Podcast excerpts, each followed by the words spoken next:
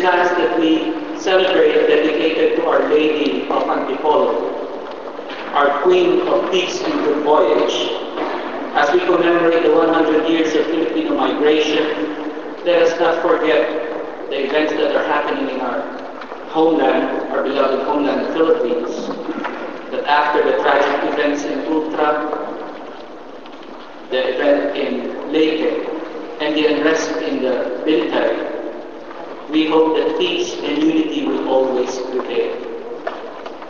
I also invite you to remember the beauty of the EDSA revolution, the people power of nineteen eighty-six, and the beautiful values reflected in that event. In a special way, I also bring to you today the greetings of His Excellency Archbishop Pietro Sandy, the Apostolic Nuncio to the United States. He recognizes our celebration and asked me this morning to convey to you his greetings. In nineteen ninety-eight, when I was about to be sent off to my first mission assignment as a diplomat of the Holy See, the substitute of the Secretary of State of His Holiness, then Archbishop and now Cardinal Giovanni Battista Re, jokingly asked me if I have any country In, uh, of preference, where I would like to go, where I would like to be sent. I responded in all honesty. I said, Your Excellency, you can send me to any country as long as there are Filipinos around. He smiled and said to me, Bene, bene, bene. It's good, good, good. He said, Then we can send you anywhere in the world. I have been blessed to travel, and, I, and everywhere I go, Filipinos are present. I can tell by experience, even here in the United States, that it is always a joy to be among our own, your own. Hopefully, this simple sharing that I am about to give you, it would help us to reflect on how we could serve and grow better together as a people. My aim is to encourage, to encourage us to respond to the challenges presented to us. I have observed that Filipinos outside the Philippines have very similar characteristics. I would not present anything new in my reflection with you this morning, but just remind you of what we have all seen and experienced. I recognize that we have our faults. There is even a joke, but it is on record, so maybe I should calm it down. But the joke was, the question is this: how do Filipinos multiply? By division.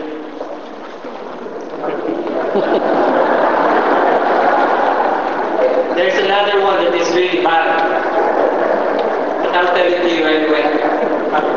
They are, there's a saying that says, where there are two Filipinos, there will be three organizations. But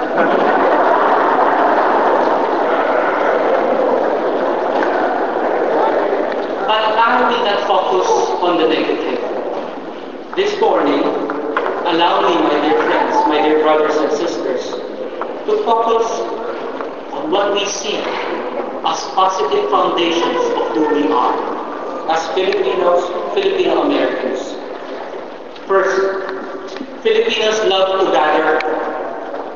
We love to gather. Give a Filipino any reason at all, and there would be a party. In fact, I'm always pleased that the Apostolic Nuncio, because almost every other day, I would receive an invitation for a Filipino gathering, from a birthday party to a baptismal party, from a picnic to a gala dinner, from a wedding to a funeral, from a fundraising event to a Thanksgiving Mass, or simply, wala lang, nagustuhan lang magbigay okay. One time, and this is true, one time I was invited to a beautiful Filipino home in Port Washington, simply because a priest, not me, a priest, a friend of mine, as they termed it, kantang-kanta na. So they organized a video party. and with the magic microphone in every Filipino home that is not hard to do. We love to gather, driving for hours just to be together. I was in Dar es Salaam in Tanzania, East Africa, and within a few days of my arrival, I was already visited by the twenty or so Filipino families living within a two-hour driving radius. How did they know I was there? Well, you know how it is. A friend of a friend of a friend of a friend who knew I was there. We had a great time, and almost every Sunday we celebrated Mass together. Filipinos love to gather. It shows a great quality of our people.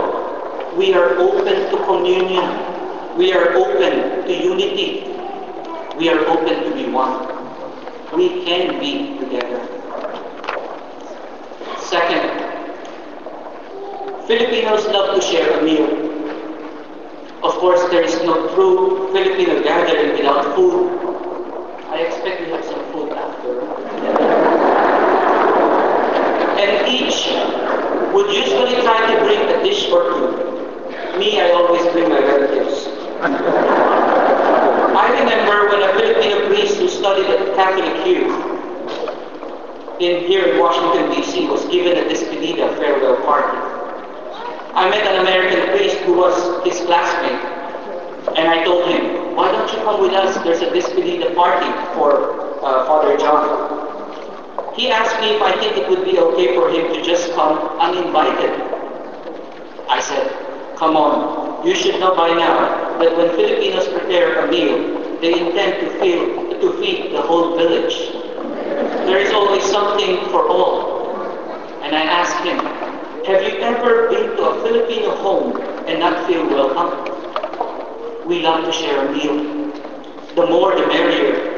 And another funny thing, if you go to a Filipino gathering, the host would consider it an extreme honor if you would try to eat everything. And if there are leftovers, that you would bring something home with you. And it is even a debt of honor.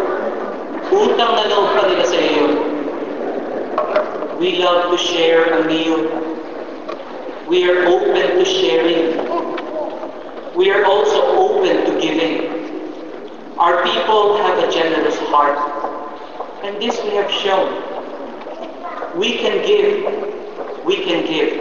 And we have given. I know that many of you here present has already given to the, the victims of latent tragedy. We are open to giving. Third, and I have already proven this simply by looking around, we love to take pictures. Kodakan. There is no Filipino that I know of who does not have a camera. And nowadays, it has to be digital, at least three point five megapixels. Uh, by the way, as I stand here before you, I wonder how many of you has a camera in their hands. Uh, and this side is my best profile.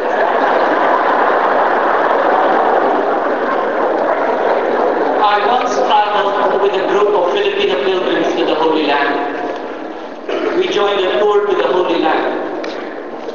And we were always the last to board the bus, to leave the place, because they want to have pictures taken. And you know the drill. First group picture, then individual pictures. Yes, yes, yes, I know that other ethnic Asian groups also love to take pictures. But we have a distinction. We want people in our pictures. We want to be in the picture. I cannot tell you how many times I have received by email a picture from friends traveling all over the world, telling me, this is our picture in Paris. And you can see all faces, and a hint of the Eiffel Tower.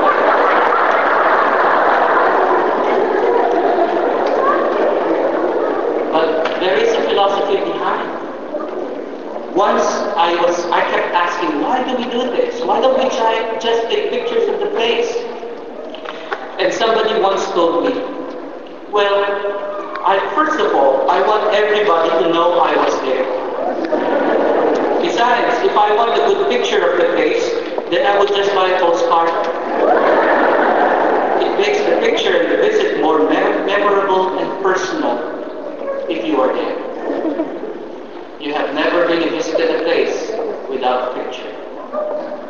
We love to take pictures. And this shows another good quality that we have. Because why? We want it to be personal. We don't want it just to be in passing. We want it to be personal. We want to preserve memories.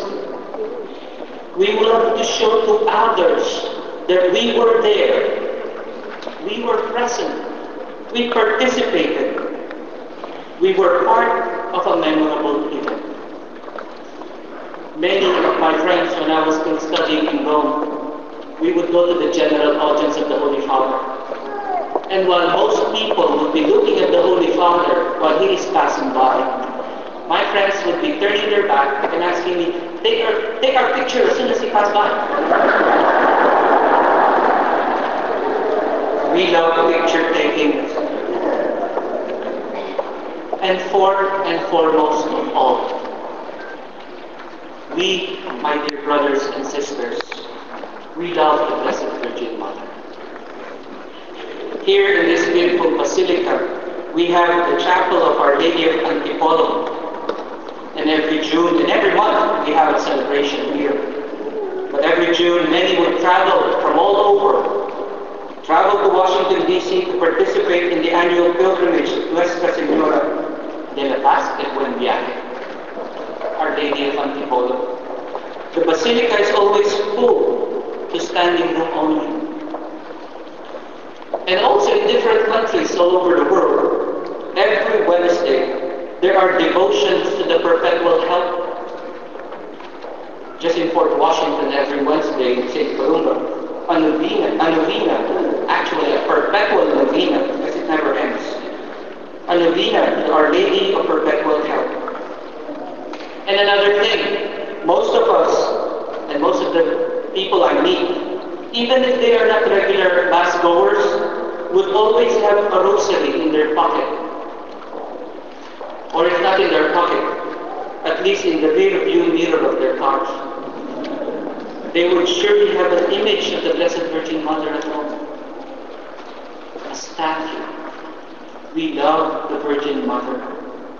And my dear friends, this, this is one of our saving power. During the EDSA revolution of nineteen eighty-six, how many statues of the Blessed Virgin Mary did we see? How many rosaries were recited? And why were we saved? Cardinal Sin told me, and it is true, and I, this I believe, it is because we love the Blessed Virgin Mother. My dear friends, maybe I have spoken enough, too long, but uh, you might also be wondering, why am I outlining these trivialities of Filipino culture? The truth is, I would like to point out to everybody here present, to give emphasis to the fact that we already have a rich cultural base on which we can develop further as a people, as Catholics. We should work together. We should work on We should be able to develop on what we have. And honestly, and sincere, sincerely with all my heart, I believe we can be truly one. Our people love to gather. We have the propensity to be together.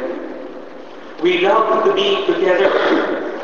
It would not be hard to call each and every one of us to be with, to be together so that we could develop, we would look at our similarities. We recognize our differences, but we are open to communion. And this is what our call, our, our Lord calls us to, to bring ourselves together, and to bring ourselves together with a bigger faith community. As one people, we offer the beauty of what we have to this beloved country where we find ourselves in, that we now call home. As one people, we can offer more to our brothers and sisters in this bigger faith community. We love to share, whether it be a good meal, a good chismis, we love to share. We are happy, kind, and generous. These general characteristics that we have, it would not be hard to invite people to contribute and give as long as they know it is for a just cause. We need to encourage each other to be more generous.